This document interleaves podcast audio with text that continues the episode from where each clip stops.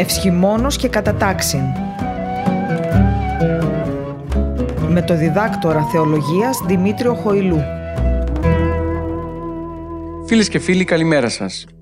Είστε συντονισμένοι στον διαδικτυακό ραδιόφωνο της Πεμπτουσίας και ακούτε την θεολογική ραδιοφωνική εκπομπή Ευσχημόνος και Κατατάξη που παρουσιάζεται κάθε Δευτέρα 11 με 12.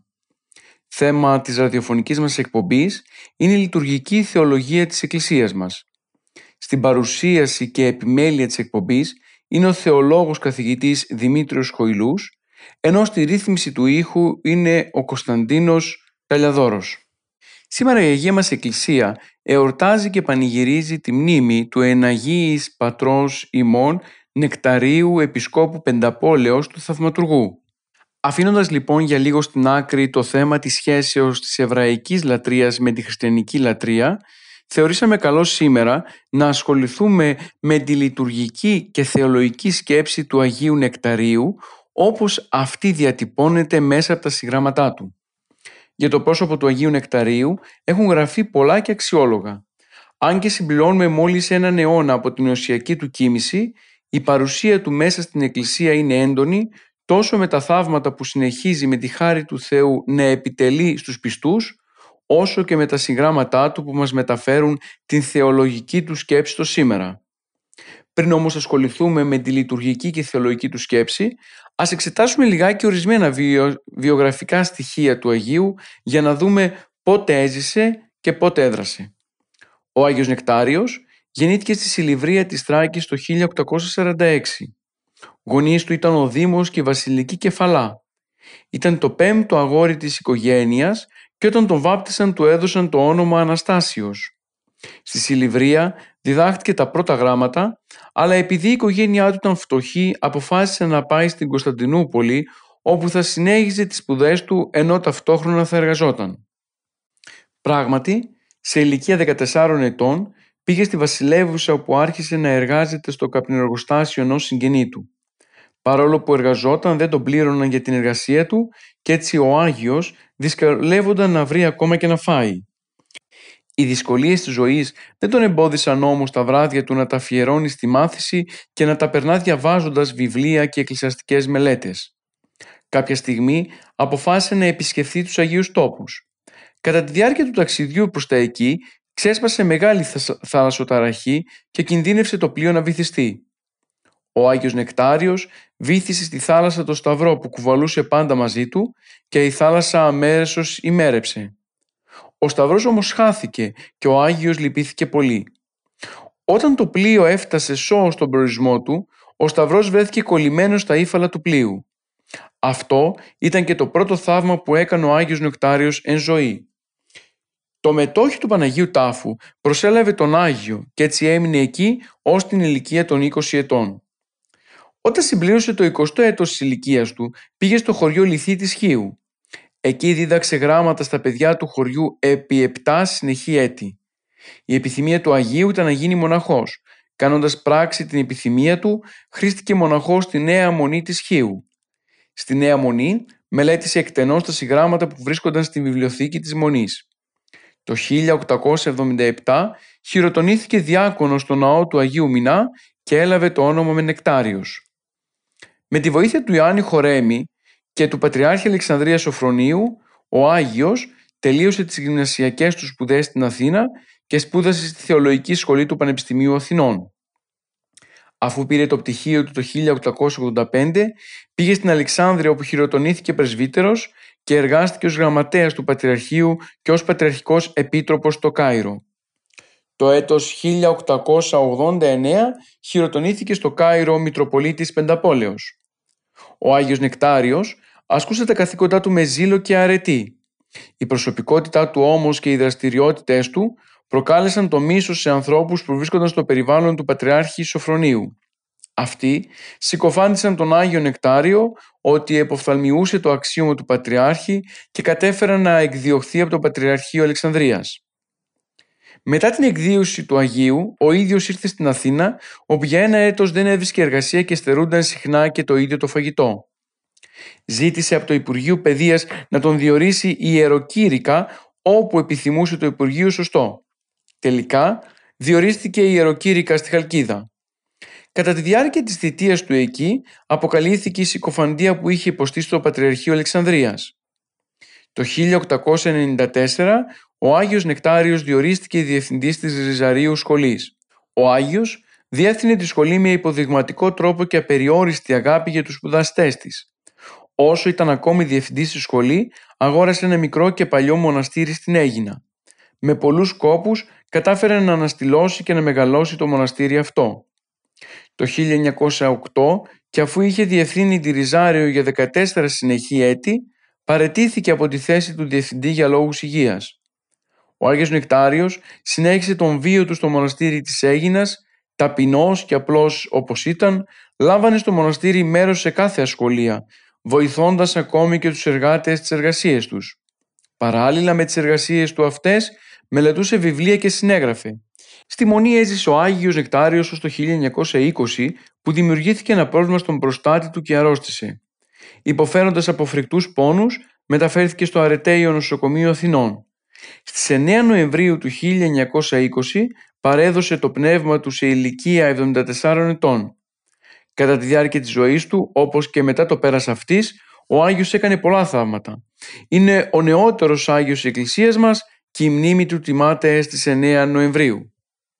Εξετάζοντας τον βίο του Αγίου Νεκταρίου, θα μπορούσαμε να πούμε ότι ασκήθηκε ιδιαίτερα στην αρετή της συγνώμης και της υπομονής. Στη σημερινή μας εκπομπή θα ασχοληθούμε λοιπόν με τη λειτουργική σκέψη του Αγίου Νεκταρίου.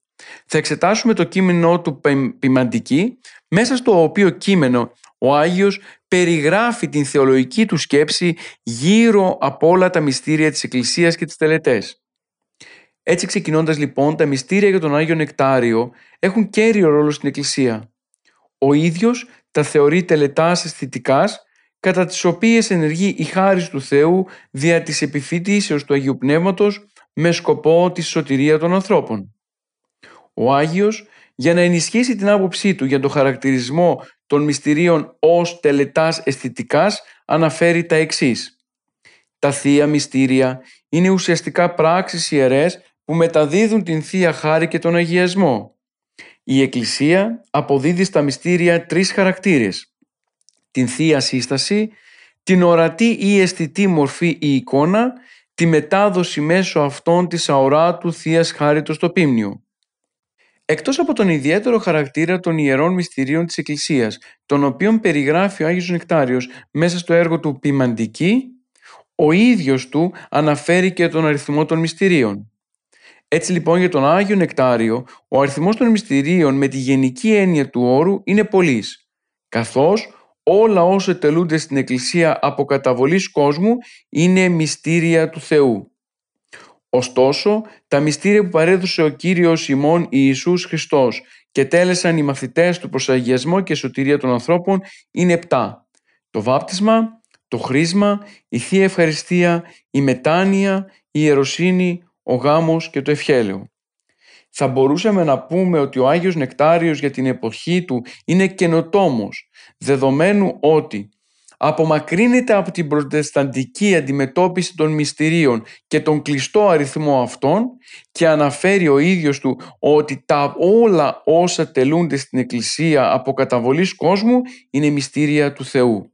Με αυτόν τον τρόπο διαπιστώνουμε την έντονη θεολογική σκέψη του Αγίου, ο οποίος πολλά χρόνια πριν διατυπώνει πράγματα και γεγονότα τα οποία η σύγχρονη λειτουργική επιστήμη αλλά και η σύγχρονη επιστήμη της διαγωματικής έχουν διατυπώσει. Ξεκινώντας λοιπόν να δούμε την λειτουργική σκέψη του Αγίου γύρω από τα μυστήρια της Εκκλησίας μας, ξεκινάμε από το βάπτισμα. Το μυστήριο του Αγίου Βαπτίσματος εισάγει τον άνθρωπο στο εκκλησιαστικό σώμα του οποίου κεφαλή είναι ο Χριστός και μέλη όλοι οι βαπτισμένοι χριστιανοί. Αυτή αποτελεί και την βασική θεολογική πεποίθηση του Αγίου όπως αυτή διατυπώνεται μέσα στο κείμενό του ποιμαντική. Σύμφωνα με τα λόγια του Κυρίου, εάν μη της γεννηθεί εξίδατος και πνεύματος, ούδη να της ελθύνει στη βασιλεία του Θεού.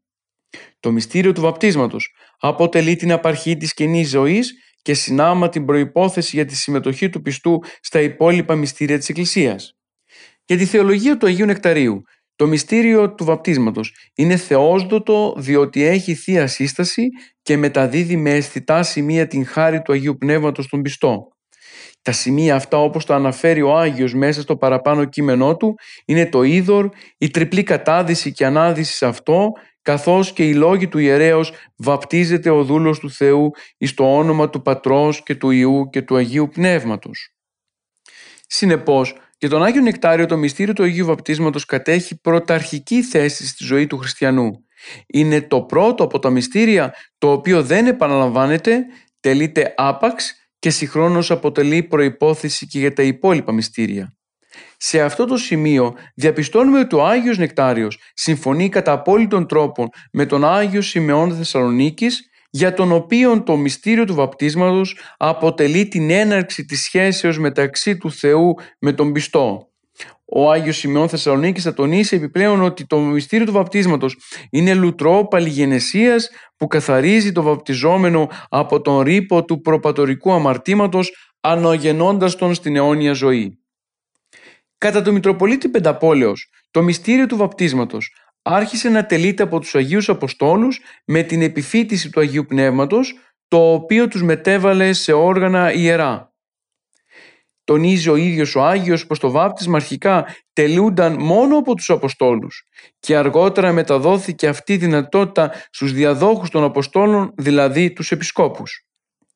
Το μυστήριο, το τελεί και ο πρεσβύτερο σύμφωνα με τον Άγιο Νεκτάριο, πάντα όμως με την άδεια του εκείου Επισκόπου θέλοντας ο Άγιος να διασώσει την θεολογική διδασκαλία της Εκκλησίας μας. Θεωρεί πως ως τελικό αίτιο του βαπτίσματος την αναγέννηση του βαπτιζομένου και την σωτηρία του.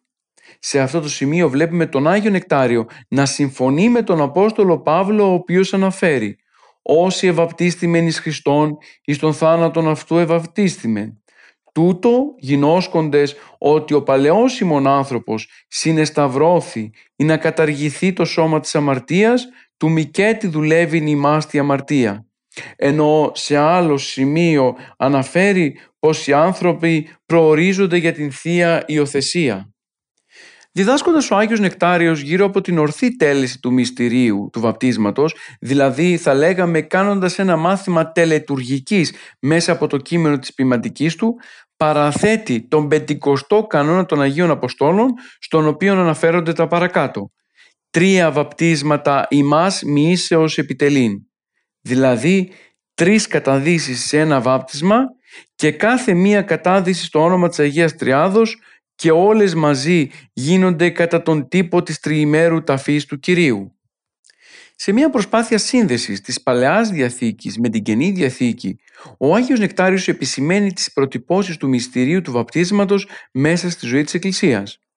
Έτσι, ο Μητροπολίτης Πενταπόλεως θεωρεί πως το πέρασμα μέσω της Ερυθράς Θαλάσσης μπορεί να χαρακτηριστεί ως προτύπωση του μυστηρίου στην Παλαιά Διαθήκη, καθώς όσοι από τους Ισραηλίτες την διαπέρασαν σώθηκαν από την δουλεία του Φαραώ. Σε αυτό το σημείο για ακόμη μία φορά βλέπουμε τον Άγιο Νεκτάριο να διασώζει τη θεολογική σκέψη του Αποστόλου Παύλου ο οποίος διδάσκει τα εξής «Πάντες υπό την εφέλην ήσαν και πάντες δια της θαλάσσης διήλθον και πάντες εις τον Μωυσήνε ευαπτίσαντο εν την εφέλη και εν τη θαλάσση». Μαζί με το βάπτισμα γίνεται και το μυστήριο του χρήσματος. Ο Άγιος Νεκτάριος συμφωνεί με την παράδοση πως το χρήσμα είναι το μυστήριο στο οποίο ο χρειόμενος παραλαμβάνει τα αγιοπνευματικά χαρίσματα και ενώνεται με το θεαρχικό πνεύμα. Ο Άγιος Νεκτάριος θεωρεί πως επειδή η ζωή είναι μια διαρκής δοκιμασία όπως άλλοτε αναφέρεται και στο μακάριο Ιώβ, οι άνθρωποι είναι αναγκαίο να μοχθήσουν για αυτή και ο αγώνας τους, ο αγώνας τους να είναι ωφέλιμος και πνευματικός. Η χρήση με το Άγιο Μύρο κρίνεται αναγκαία για τον αγώνα κατά των δαιμόνων. Το Μύρο σύμφωνα με τον Άγιο Νεκτάριο παρέχει τέσσερα στοιχεία στο χρειόμενο. Πρώτον, τον εφοδιάζει μέσω του σημείου του ζωοποιού σταυρού για να μπορεί να αντιμετωπίζει κάθε εχθρική δύναμη. Δεύτερον, τον αναδεικνύει στρατιώτη του Μεγάλου Βασιλέως, του οποίου και φέρει τη σφραγίδα. Τρίτον, του παρέχει ίαση ψυχής και σώματος και τέταρτον τον διατηρεί άτρεπτο από τα βέλη του πονηρού σύμφωνα με τον προφήτη Ιεζεκιήλ. Έτσι λοιπόν βλέπουμε εδώ ότι ο Άγιος Νεκτάριος θεωρεί αλληλένδετα τα δύο αυτά μυστήρια του βαπτίσματος και του χρήσματος. Γιατί με το μεν βάπτισμα ο άνθρωπος αναγεννάται στην καινούργια Χριστό ζωή, με το δε χρήσμα απολαμβάνει και παίρνει όλα εκείνα τα απαραίτητα στοιχεία που του χρειάζονται για τον πνευματικό του αγώνα εναντίον των δαιμόνων. Ο Άγιος Νεκτάριος επισημαίνει πως τα σημενόμενα του χρήσματος είναι τα εξής. Το μύρο, η σφραγίδα και η χρήση. Το μύρο παρέχει στο βαπτιζόμενο ευωδία. Η σφραγίδα δίνει την δωρεά του Αγίου Πνεύματος και την οποία ο πιστός φέρει στο μέτωπο τους οφθαλμούς, την μύτη, τα αυτιά, το στήθος, τα χέρια και τα πόδια. Ο ίδιος ο Άγιος αναφέρει πως το μυστήριο ονομάζεται χρήσμα καθώς κάνει τους πιστούς κοινωνούς του αληθινού και θείου χρήσματος που είναι το πνεύμα το Άγιον δια του οποίου ο Μεσσίας χρήστηκε Χριστός. Προχωρώντας παρακάτω θα δούμε την θεολογική και λειτουργική σκέψη του Αγίου γύρω από το μυστήριο της Θείας Ευχαριστίας. Θα πρέπει αρχικά να τονίσουμε πως η λατρεία, σύμφωνα με την Ορθόδοξη πίστη, δεν είναι ένα τμήμα της ζωής του ανθρώπου, αλλά ολόκληρη η ζωή του. Ο πιστός δεν περιορίζεται σε λίγες ευχαριστιακές προσευχές, αλλά συνεχώς δοξολογεί και ευχαριστεί τον Τριαδικό Θεό για τα δώρα της αγάπης Του και τις ευεργετησίες Του.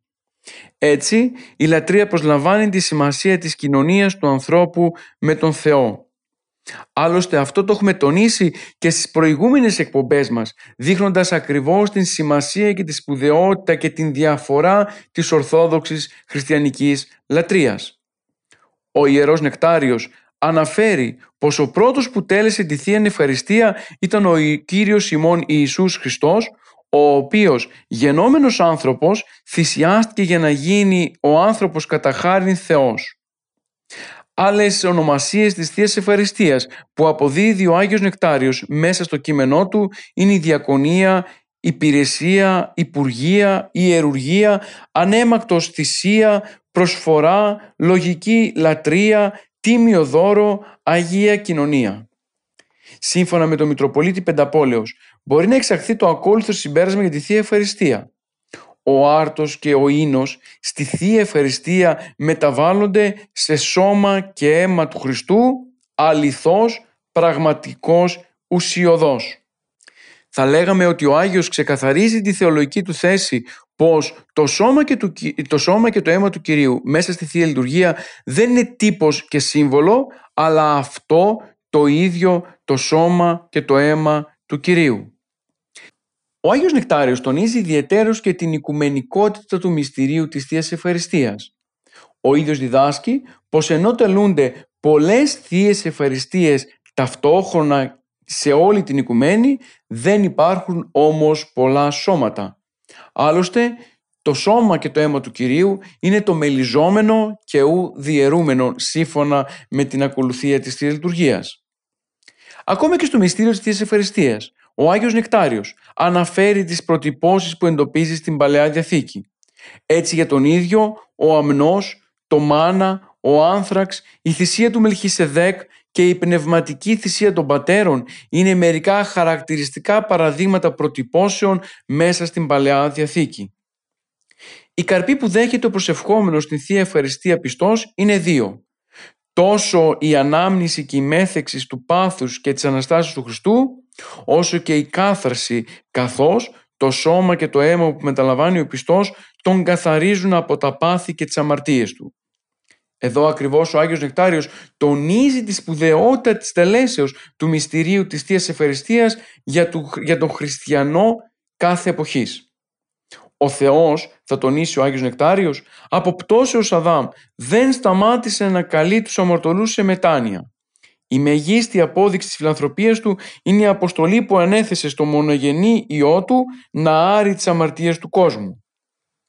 Ο Μητροπολίτης Πενταπόλεως θεωρεί το κήρυγμα του Αγίου Ιωάννου του Βαπτιστού ως πρόδρομο για την άφεση των αμαρτιών, χαρακτηρίζοντάς το μάλιστα το βάπτισμα που τελούσε ο Ιωάννης ως αραβόνα της αφέσεως των αμαρτιών αυτών.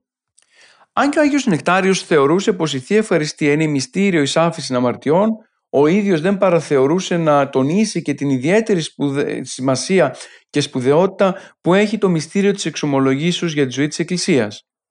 Ο Ιερός Πατήρ λοιπόν ορίζει τη μετάνοια ως το μυστήριο με το οποίο ο εξομολογούμενος λαμβάνει την άφηση των αμαρτιών και αποκαθιστά την σχέση του με τον Θεό. Είναι δηλαδή ένα λουτρό καθαρισμού και επανόδου από την παραφύση στην καταφύση κατάσταση του βίου. Η πράξη που δηλώνουν τη μετάνοια είναι η μεταμέλεια και η μετάγνωση. Χαρακτηριστικά του ιδίου μυστηρίου είναι η συντριβή της καρδίας, τα δάκρυα, η αποστροφή της αμαρτίας και η αγάπη της επιτέλεσης των αρετών. Για όλους τους παραπάνω λόγους, ο Μητροπολίτης Πενταπόλεως θεωρεί την εξομολόγηση αναγκαία και για τρεις επιπλέον λόγους. Ο πρώτος λόγος είναι πως η εξομολόγηση είναι θεία εντολή. Ο δεύτερος είναι διότι επαναφέρει και αποκαθιστά την ειρήνη ανάμεσα στο Θεό και τον άνθρωπο και η εξομολόγηση τελικά σύμφωνα με τον Άγιο Νεκτάριο ωφελεί τον άνθρωπο τόσο ηθικά όσο και πνευματικά. Βέβαια ο Άγιος Νεκτάριος τονίζει στο κείμενό του ποιμαντική την βασική προϋπόθεση για τη σωστή εξομολόγηση που δεν είναι άλλη από την κατάλληλη προετοιμασία του πιστού. Ως κατάλληλο τρόπο ο Ιερός Πατήρ προτείνει την νηστεία, διευκρινίζοντας πως εννοεί την πραγματική νηστεία και όχι την, την νηστεία του Φαρισαίου, αλλά εκείνη που παραδόθηκε από την Εκκλησία και έχει ως σκοπό τον κατευνασμό της ψυχής και την ανύψωσή της από τον υλικό στον πνευματικό κόσμο. Ο κάθε χριστιανός χρειάζεται να γνωρίζει πως νηστεία μέσω της οποίας ο νους και η ψυχή δεν ανυψούνται πνευματικά είναι ασύμφορος. Συνεπώς, η νηστεία και η προσευχή σύμφωνα με τον Άγιο Νεκτάριο, τον Επίσκοπο Πενταπόλεως, είναι, και τα, είναι δύο πνευματικά εφόδια του πιστού, τα οποία ο Άγιος τα προτείνει ως απαραίτητα για την προετοιμασία της εξομολογήσεως. Ιδιαίτερη σπουδαιότητα έχει για τον Άγιο Νεκτάριο το μυστήριο της ιεροσύνης. Επίσκοπος ο ίδιος είναι, θεωρεί το μυστήριο της ιεροσύνης ως σημαντικό για την τέλεση των μυστηρίων μέσα στο Κυριακό Σώμα της Εκκλησίας. Μάλιστα ο ίδιος, συμφωνώντας πάλι με τον Απόστολο Παύλο, προβάλλει τα προσόντα που χρειάζεται να έχει ο ιερέας προκειμένου να ανταποκριθεί στο λειτουργήμά του. Έτσι λοιπόν κατά τον Άγιο Νεκτάριο, ο ιερέας χρειάζεται να είναι ανεπίληπτος, δηλαδή να έχει ζωή καθαρή. Για να επιτευχθεί αυτό, χρειάζεται ο ιερέας να είναι νυφάλιος, άγρυπνος φλήλνακας της πίμνης και διορατικός. Επιπλέον τονίζει ο Άγιος πως ο ιερέας οφείλει να είναι σόφρον, ηθικά δυνατός στην ψυχή για να μπορεί να αποκρούει και να εξαφανίζει τα ίχνη των εσχρών λογισμών διατηρώντας το σώμα και την ψυχή του ακυλίδωτα. Ακόμη ο Άγιος Νεκτάριος διασώζει πως ο υποψήφιος ιερέας οφείλει να είναι φιλόξενος και διδακτικός, προσόντα ιδιαίτερα για την Εκκλησία. Να μην πλήττει τις συνειδήσεις του ποιμνίου, να μην είναι εσχροκερδής και πάρινος και να χαρακτηρίζεται από τη θερμή αγάπη για τον Ιησού Χριστό, τον Ιερό Ζήλο, τον Άγιο Φόβο του Θεού, καθώς και τη σταθερή και ζωντανή πίστη σε Αυτόν. Ο Μητροπολίτης της Πενταπόλεως κάνει ένα σαφή διαχωρισμό μεταξύ των φυσικών και των διανοητικών προσόντων που πρέπει να έχει ο υποψήφιος ιερέας και τα οποία χωρίζονται σε επίκτητα και φυσικά. Στα φυσικά προϊόντα του προσόντα του ιερέως ανήκει το αντιληπτικόν, η δύναμη δηλαδή της διανοίας, καθώς και η ετοιμότητα του πνεύματος και ο διοικητικός νους ενώ στα επίκτητα προσόντα της ίδιας κατηγορίας ανήκει η φιλολογική και θεολογική παιδεία, η εκκλησιαστική δηλαδή και εγκυκλοπαιδική μορφωσή του. Ως προς τα σωματικά προσόντα, ο ιερέας σύμφωνα με τον Άγιο Νεκτάριο απαιτείται να είναι αρτιμελής. Οι μη αρτιμελείς δεν μπορούν να ιερωθούν. Ενώ σχετικά με την ηλικία, ο επίσκοπος Πενταπόλεως τονίζει πως καλό, είναι, είναι, καλό θα είναι ο επίσκοπος να έχει συμπληρώσει το 50ο έτος της ηλικίας του, ο πρεσβύτερος το 30ο και ο διάκονος το 25ο. Ο Άγιος Νεκτάριος τονίζει επιπλέον πως ο ιερέας χρειάζεται να έχει και μια σειρά από ηθικές αρετές για να μεταβληθεί σε πνευματικό ποιμένα και ηγέτη όπως η ειρήνη, ταπεινοφροσύνη, μετριοφροσύνη, αυταπάρνηση, υπομονή, ανεξικακία, καρτερία, επιοίκεια, εσπλαχνία, πραότητα, ανδρεία, ελεημοσύνη. Αντιθέτως, θα πρέπει ο υποψήφιος ιερέας να αποφεύγει την υψηλοφροσύνη, την φιλαυτία, τον εγωισμό, την αθυμία, την ακιδεία, την ανανδρία, την σκληροκαρδία, την ανελεημοσύνη, την φιδωλία, την πονηρία και την μνησικακία. Μέσα στο έργο του ποιμαντική ακριβώς συναντούμε όλα τα παραπάνω χαρακτηριστικά που θα πρέπει να έχει ένας υποψήφιος ιερέας. Στο ίδιο έργο, ο Άγιος Νεκτάριος πραγματεύεται και το έργο των επισκόπων, των πρεσβυτέρων και των διακόνων. Έτσι λοιπόν τονίζει ο Άγιος Νεκτάριος πως το βασικότερο έργο των επισκόπων είναι η χειροτονία των κληρικών. Οι επίσκοποι τελούν όλα τα μυστήρια, διδάσκουν το Λόγο του Θεού και μεριμνούν για τις ψυχές του ποιμνίου της επισκοπής τους. Οι πρεσβύτεροι δίνανται να τελέσουν όλα τα μυστήρια εκτός από εκείνα της ιεροσύνης, του καθαγιασμού των μύρων και των θυρανιξίων των ιερών ναών, ενώ το μυστήριο της εξομολογήσεως το τελούν όσοι λάβουν ειδική άδεια από τον επίσκοπο. Τέλος, οι διάκονοι διακονούν, δηλαδή υπηρετούν τον επίσκοπο και τους ιερείς όταν τελούν τα μυστήρια και τις υπόλοιπες ιερές πράξεις. Δεν παραλείπει ο Άγιος Νεκτάριος να διευκρινίσει πως το αποστολικό αξίωμα είναι διαδοχικό και συνεπώς αιώνιο διότι μόνο έτσι μπορεί να στηριχθεί η Εκκλησία και να συνεχίσει το έργο της. Οι τάξεις των πρεσβυτέρων, διακόνων και υποδιακόνων απορρέουν κυρίως από το, επί, από το αξίωμα του επισκόπου. Συνοψίζοντας τη θεολογική σκέψη του Μητροπολίτη Πενταπόλεως γύρω από το μυστήριο της ιεροσύνης, θα τον, μπορεί κάποιος να συμπεραίνει από όλα τα προηγούμενα πως η αποστολή του πνευματικού πατέρος είναι να διαπημάνει το πίμνιο που του εμπιστεύτηκε η Εκκλησία, να το αγαπά και να το διδάσκει και να του διδάσκει τις ευαγγελικές αλήθειες, να επανορθώνει τους ομαρτωλούς και τέλος να συνεχίζει το έργο των Αποστόλων στο σήμερα. Γι' αυτό και μέσα στην ποιμαντική του Άγιος αναφέρει πως συνοπτικά το έργο των λειτουργών της Εκκλησίας είναι το εξής να επιτελούν τα μυστήρια, να κηρύττουν το Λόγο του Θεού στην Εκκλησία, να διακυβερνούν και να επιμένουν με καλό τρόπο το ποίμνιό τους.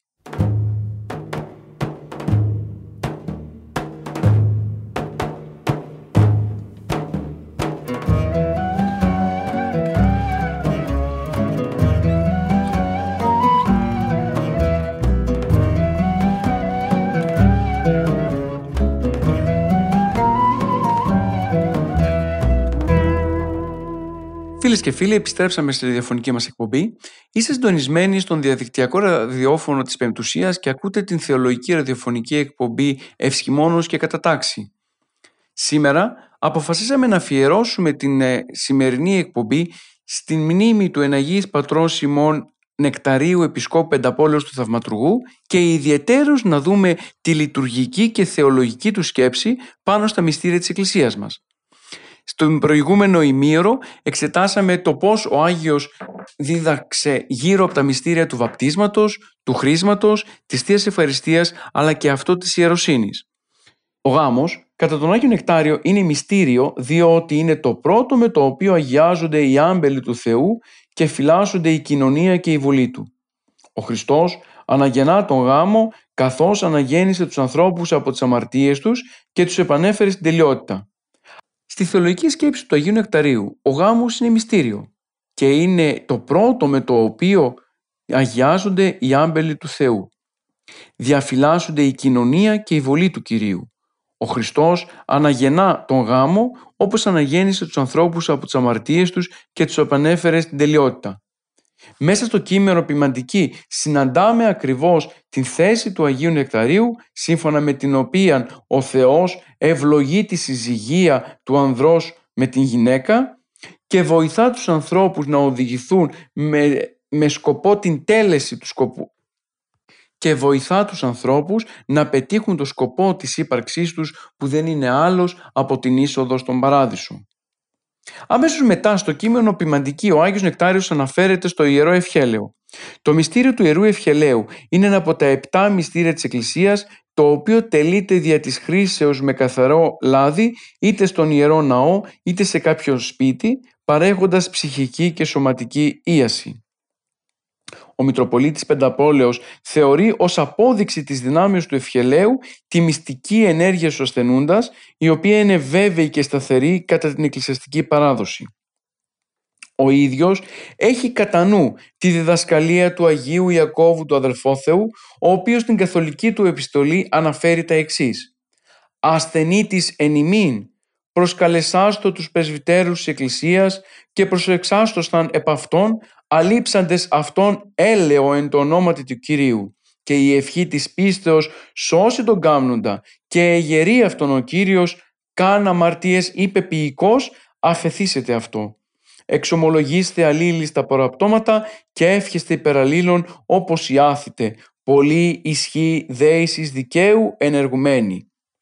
Με αυτόν τον τρόπο διαπιστώνουμε ότι το μυστήριο του ευχελαίου αποτελεί ένα από τα αρχαία μυστήρια μέσα στη ζωής της Εκκλησίας δεδομένου ότι καθεωρώνεται ήδη από τους πρώτους αποστολικούς χρόνους. Ο Άγιος Νεκτάριος σεβόμενος αυτήν την εκκλησιαστική παράδοση τάσεται εναντίον των διαμαρτυρωμένων, των προτισταντών δηλαδή, οι οποίοι εκφράζουν την άποψη πως το ευχέλαιο δεν πρέπει να θεωρείται ένα από τα επτά μυστήρια. Ο ίδιος δεν δέχεται καμία αμφισβήτηση γύρω από το μυστήριο αυτό και αυτό γιατί μέσω της προσευχής της λατρεύουσας κοινότητας μπορεί ο χρειόμενος να σκεπαστεί από την χάρη του Θεού και όπως αναφέρει αυτολεξή ο ίδιος ο Άγιος Νεκτάριος η χάρις λαλεί εν την καρδία του πιστού και πείθει αυτόν και κρατείνει εν την πίστη αυτού. Με αυτό το σημείο γίνεται κατανοητό πως ο Άγιος Νεκτάριος δεν τον απασχολεί μόνο να αναφέρει τη λειτουργική και τελετουργική θεολογία γύρω από τα μυστήρια, αλλά προχωρά ένα βήμα παραπάνω και συντηρεί την παράδοση την εκκλησιαστική όπως αυτή έχει διασωθεί μέσα από την Καινή Διαθήκη. Δεν παραλείπει να αναφερθεί εναντίον των προτεσταντών οι οποίοι καταργούν τα Ιερά Μυστήρια και όχι μόνο να αναφερθεί εναντίον τους αλλά να στηρίξει το μυστήριο ιδιαίτερος του ευχελαίου έχοντας αναφορά στην δυσχιλιετή παράδοση της Εκκλησίας. Στην αναφορά του Αγίου Νεκταρίου γύρω από τα μυστήρια της Εκκλησίας γίνεται και λόγος για το σύμβολο του Σταυρού. Σύμφωνα με τον Μητροπολίτη Πενταπόλεως, ο Σταυρός χρειάζεται να τιμάται από τους χριστιανούς για δύο λόγους. Πρώτον, ο Χριστός θανατώθηκε και έχισε το τίμιο αίμα του στο Σταυρό σώζοντας τους ανθρώπους από την αμαρτία και δεύτερον διότι αποτελεί όπλο κατά του διαβόλου.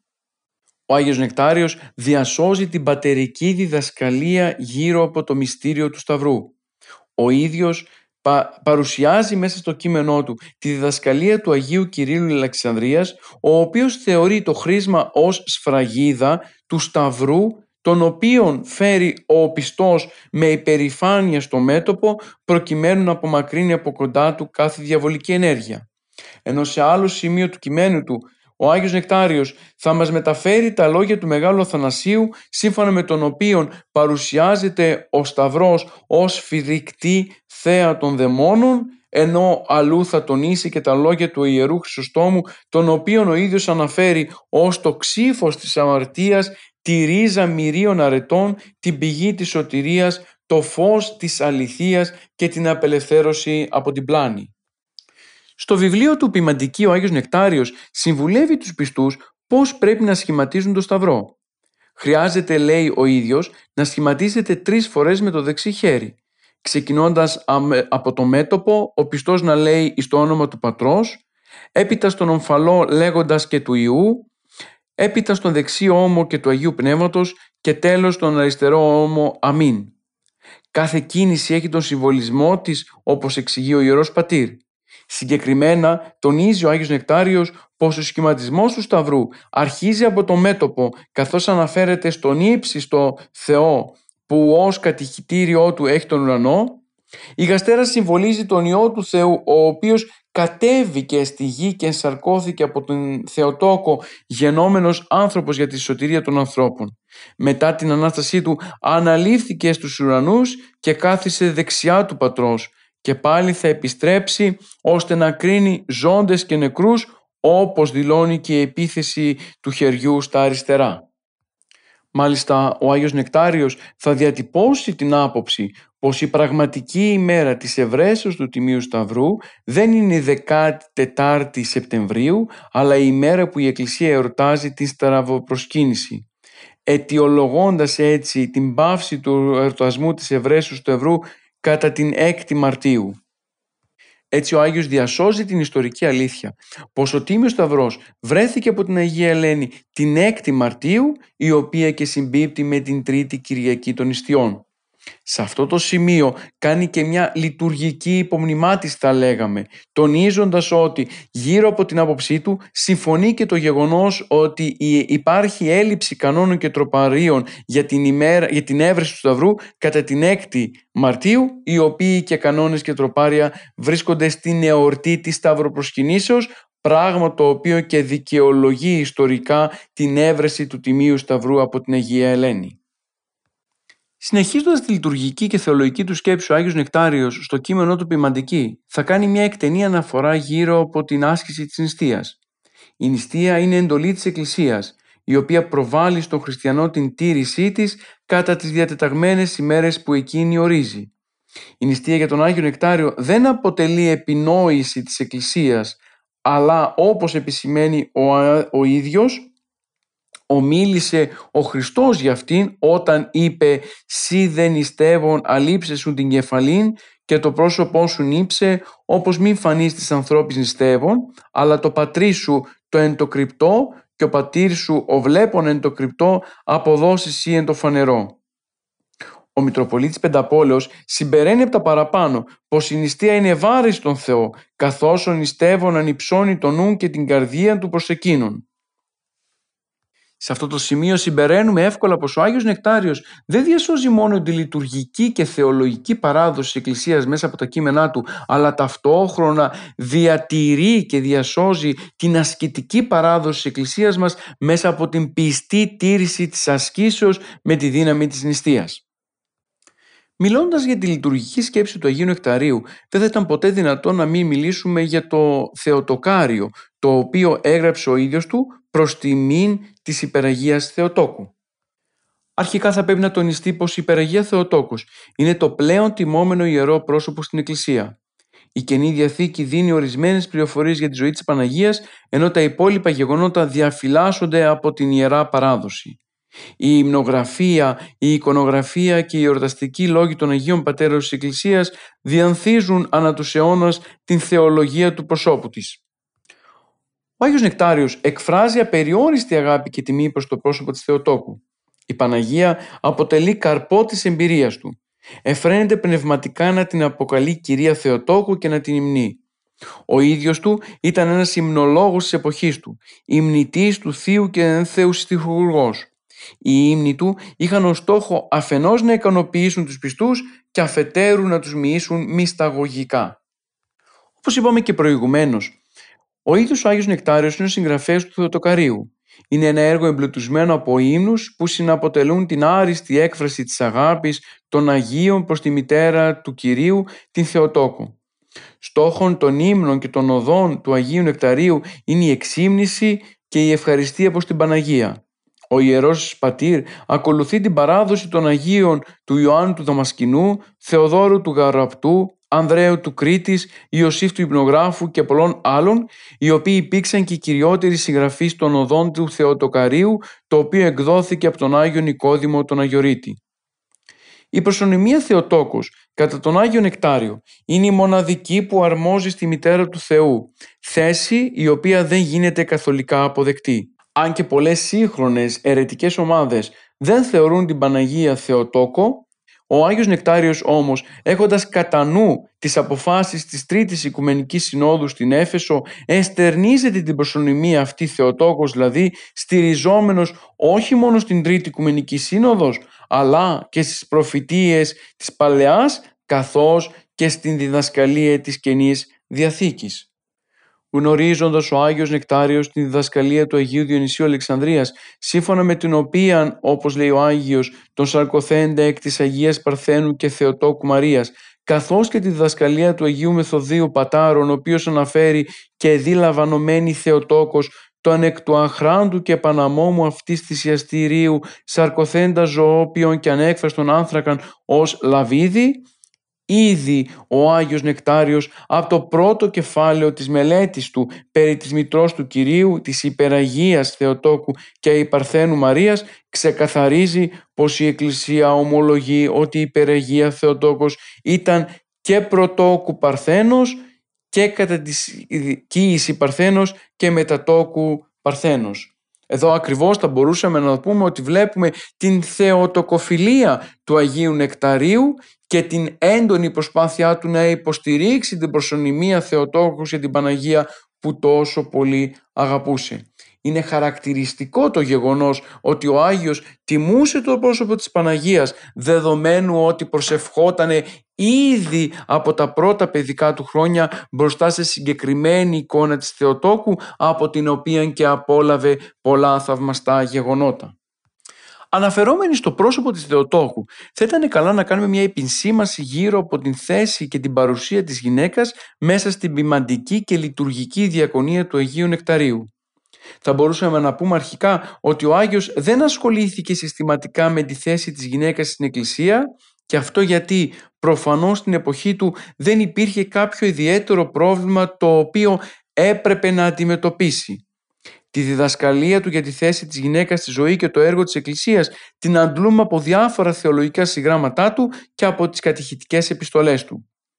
Στη θεολογική σκέψη του Αγίου Νεκταρίου η γυναίκα είναι ισότιμη με τον άνδρα ήδη από την πρώτη στιγμή της δημιουργίας τους. Η Εύα ως σάρξ εκ της αρκός του Αδάμ δημιουργήθηκε κατ' εικόνα και καθομοίωση του Θεού και πήρε τις ίδιες ευλογίες και επαγγελίες με τον άνδρα. Ο Άγιος Νεκτάριος σε μια δύσκολη εποχή για την παρουσία της γυναίκας μέσα στην κοινωνία πίστευε ότι η ίδια η γυναίκα είναι ο συνεκτικός δεσμός των κοινωνιών. Η υπεποίθησή του αυτή τον οδηγούσε να ενδιαφέρεται για τη θρησκευτική και πνευματική ανάπτυξη των κοριτσιών που ήταν όπως λέει ο ίδιος η μόνη εδραία βάσης εφής να οικοδομείται άπασα η μόρφωσης αυτών και περί ταύτης οφείλει σου η πολιτεία και γονείς πρωτίστως να μεριμνώσουν όπως αναδείξωση Χριστάς μητέρας αξίας του υψηλού αυτών προορισμού.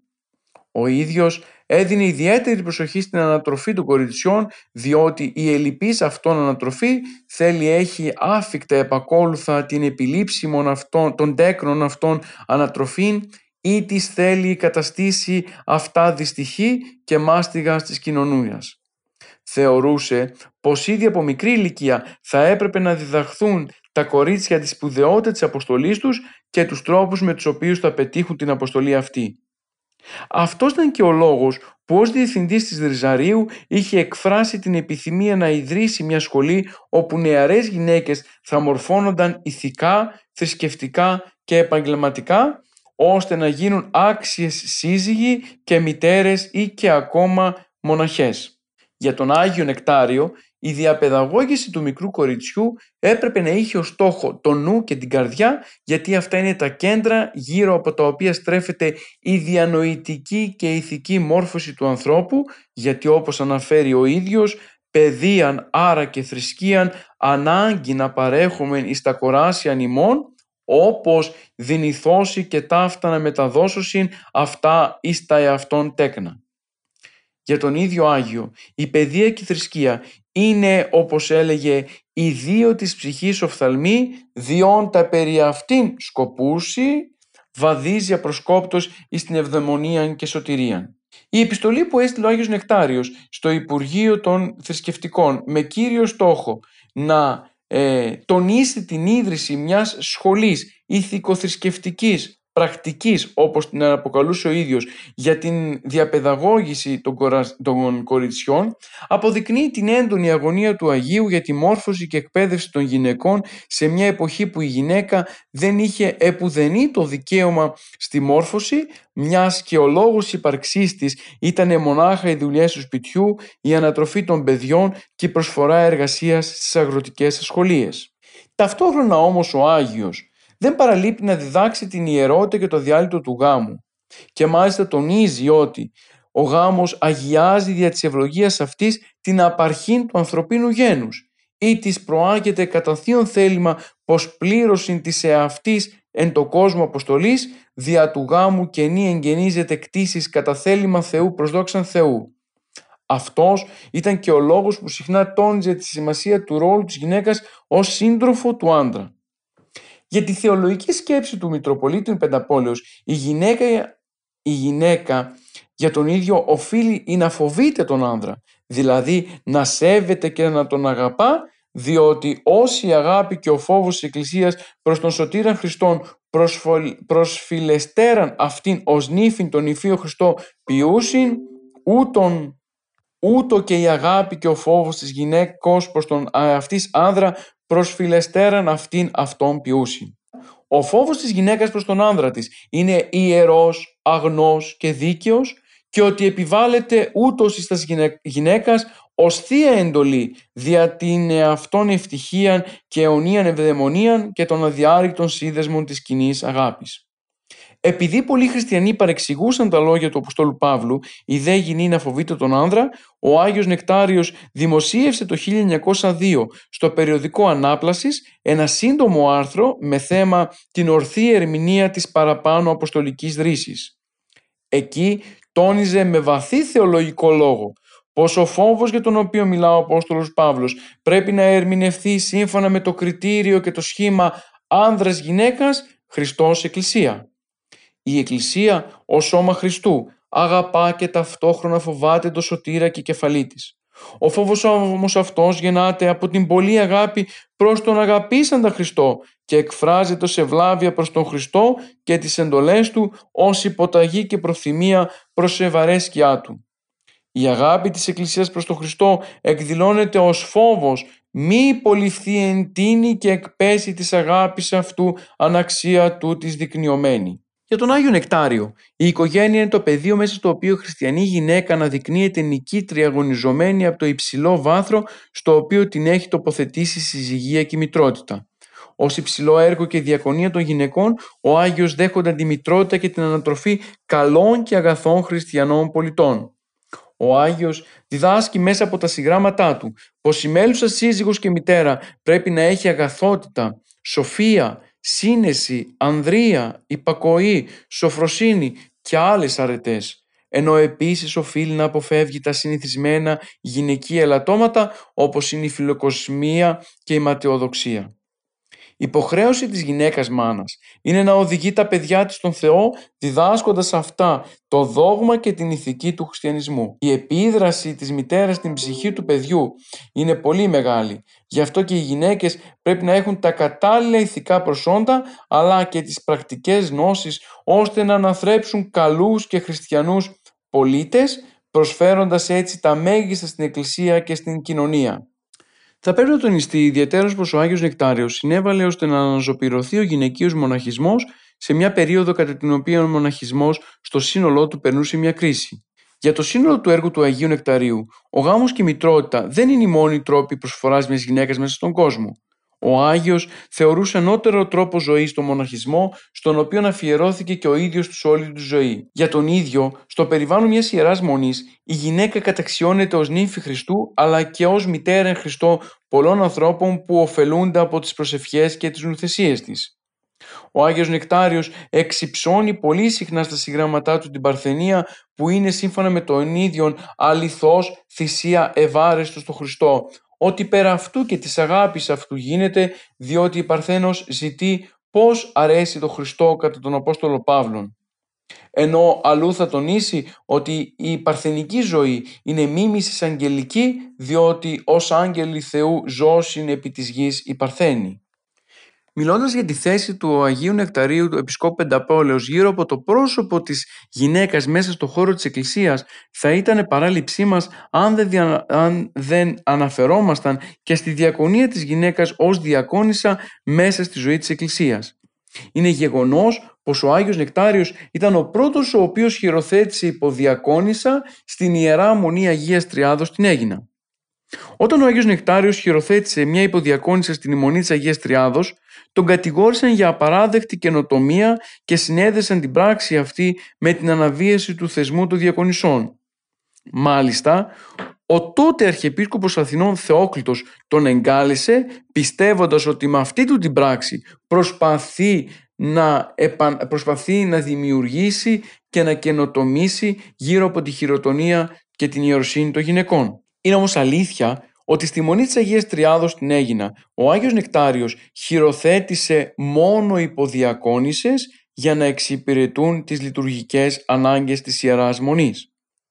Αυτές ήταν οι μοναχές Ελισάβετ Ροκά και Μαγδαληνή Μουστάκα, η οποία και αργότερα έγινε ηγουμένη στην Μονή Κοιμήσεως του τόκου Χρυσεολοντήσης. Τα ακριβή καθήκοντα των διακονισών τα μαθαίνουμε μέσα από ένα κείμενο το οποίο ο ίδιος ο Άγιος Νεκτάριος μας παρέδωσε. Έτσι λοιπόν ο ίδιος έγραφε σχετικά. Περί των υποδιακονισών γνωρίζω ότι άφτε κυρίως είναι νεοκόρη του ιερού.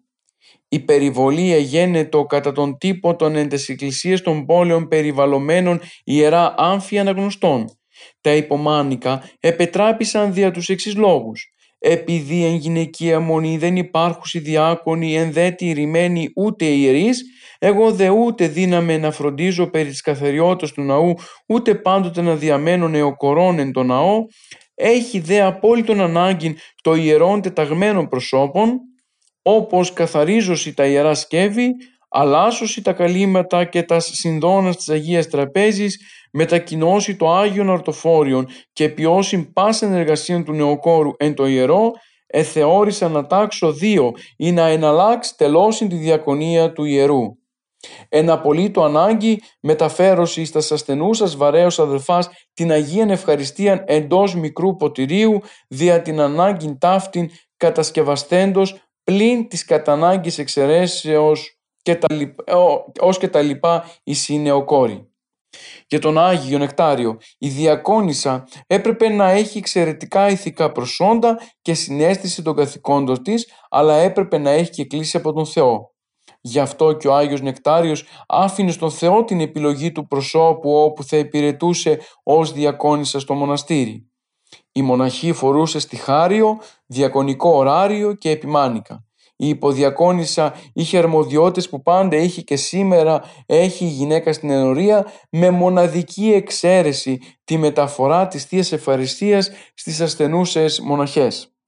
Αυτή η εξαίρεση είναι απόλυτα δικαιολογημένη δεδομένου ότι ζούσε σε ένα γυναικείο μοναστήρι όπου δεν υπήρχε πάντοτε μόνιμος ιερέας. Θα πρέπει να, τονιστού, να τονιστεί ότι ο Άγιος δεν σκεφτόταν ως μεταρρυθμιστής ή καινοτόμος της λειτουργικής ζωής. Το μόνο που ήθελε ήταν να δημιουργήσει τις κατάλληλες συνθήκες ώστε να εξυπηρετούνται οι πνευματικές ανάγκες των μοναζουσών και γι' αυτόν το λόγο ο ίδιος χειροθέτησε διακόνησες μέσα στο Ιερό Μοναστήρι της Αγίας Τριάδος. Ολοκληρώνοντας την σημερινή μας εκπομπή, θα πρέπει να τονίσουμε ότι ο Άγιος Νεκτάριος σε κανένα σημείο του έργου του δεν αμφισβητεί την ιερά παράδοση της Εκκλησίας μας γύρω από την υπόθεση των μυστηρίων. Αντιθέτως, εξετάζοντας κανείς τα έργα του, μπορεί εύκολα να εντοπίσει και να παρατηρήσει στοιχεία με τα οποία τον βοηθούν να μελετήσει εις βάθους τα, τα μυστήρια της Εκκλησίας και να κατανοήσει τον τρόπο με τον οποίο λειτουργούν αυτά μέσα στο χώρο της Εκκλησίας. Έτσι λοιπόν ο Άγιος Νεκτάριος με τα τρία εισαγωγικά μυστήρια της Εκκλησίας θεωρεί ότι ο πιστός έρχεται σε άμεση κοινωνία με τον Θεόν και συνδέεται ουσιαστικά και με την ιερά παράδοση της Εκκλησίας. Για τον ίδιο η μετάνοια καλό, να είναι καλό θα ήταν να προηγείται της Θείας Κοινωνίας μας, όπως συμβουλεύει ο ίδιος και γιατί, και γιατί ο επιστός οδηγείται με την μετάνοια στην εκούσια εξαγόρευση των μαρτιών και παραλαμβάνει και παίρνει την Θεία Συγχώρηση ως προϋπόθεση για το γνώθι σε Αυτόν. Ενώ η ιεροσύνη αποτελεί το μέγιστο υπούργημα αφού ο ιερέας ως διάδοχος των Αγίων Αποστόλων γίνεται λειτουργός των μυστηρίων και κήρυκας του Λόγου του Θεού. Ολοκληρώνοντας τη σημερινή μας εκπομπή, θα μπορούσαμε να πούμε ότι ο Άγιος Νεκτάριος αποτελεί τον ακρεφνή θεολόγο ή και τον ακρεφνή θα λέγαμε λειτουργιολόγο ο οποίος με τα κείμενά του και κυρίως με αυτό το βιβλίο της ποιμαντικής βοηθά στο να μεταφερθεί η παράδοση της Εκκλησίας γύρω από τα μυστήρια στο σήμερα. Με αυτόν τον τρόπο ο οποιοδήποτε από εμάς συμβουλεύεται, ακούει ή διαβάζει τα κείμενά του αποκτά μια πλήρη γνώση και επαφή με την παράδοση της Εκκλησίας για τα ιερά μυστήριά της. Αγαπητοί ακροατές, ανανεώνουμε το ραδιοφωνικό μας ραντεβού για την επόμενη Δευτέρα 11 με 12 το πρωί, όπου και θα συνεχίσουμε με το θέμα το οποίο αφήσαμε στην άκρη, δηλαδή να δούμε τις διαφορές και τις ομοιότητες μεταξύ της εβραϊκής και χριστιανικής λατρείας. Καλή σας ημέρα.